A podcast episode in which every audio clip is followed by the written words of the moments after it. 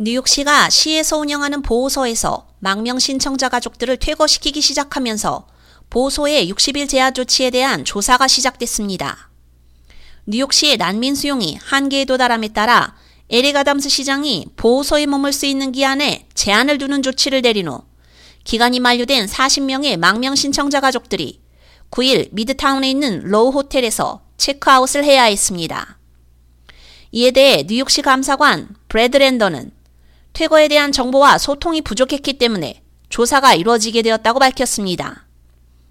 랜더 감사관은 퇴거 조치는 잔인할 뿐만 아니라 정보가 제대로 전달되지 않아 난민 가족들이 선택할 수 있는 옵션을 알지 못할 뿐더러 보호소에 계속 머무는 데 필요한 것이 무엇인지도 알지 못한다고 말했습니다. 이날 쫓겨난 사람들 중 한 명인 26살의 마리아 케로는 짐을 싸 루즈벨트 호텔로 가서 다시 연장 신청을 할 예정입니다. 케로는 현재 임신 8개월로 절대 안정이 필요한 시기입니다. 케로는 마음이 복잡하다며 착잡한 심정을 감추지 못했습니다. 앞으로 며칠 또는 몇 주 안에 더 많은 난민 가족들이 비슷한 통지를 받게 될 예정입니다. 이에 대해 시 당국은 난민 가족 자녀들이 현재 재학 중인 학군이나 그 인근에 다시 배정하기 위해 노력할 것이며 연방법에 따라 어떤 아동도 강제로 전학을 당하는 일은 없을 것이라고 밝혔습니다. 교육부 또한 학생들의 교육이 중단되지 않도록 할 것이라고 밝혔습니다.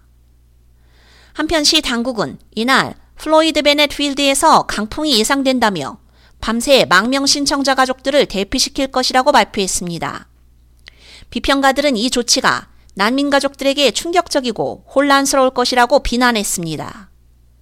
법률구조협회와 노숙자연합은 공동성명을 통해 재해가 임박한 순간에 이번 대피는 플로이드 베넷 필드가 홍수 피해 우려 지역이고 학교와 기타 서비스에서 몇 마일이나 떨어진 곳으로 어린이가 있는 가족을 보호하기에 적절하고 안전한 장소가 된 적이 없으며 앞으로도 될 수 없음을 증명하는 것이라고 밝혔습니다.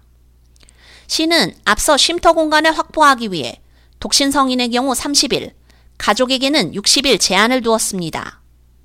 그러나 일부 비평가들은 이 조치는 더 많은 혼란을 야기할 뿐 텍사스에서 망명 신청자들을 태운 버스들이 계속 도착하고 있는 상황에서 해결책이 될 수 없다고 지적했습니다.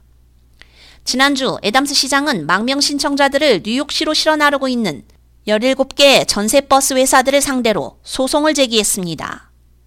2022년 이후 약 16만 2천 명의 망명 신청자들이 뉴욕시로 밀려들었고 약 7만 명의 난민들이 여전히 시의 보호를 받고 있는 상황입니다. K-Radio 유지연입니다.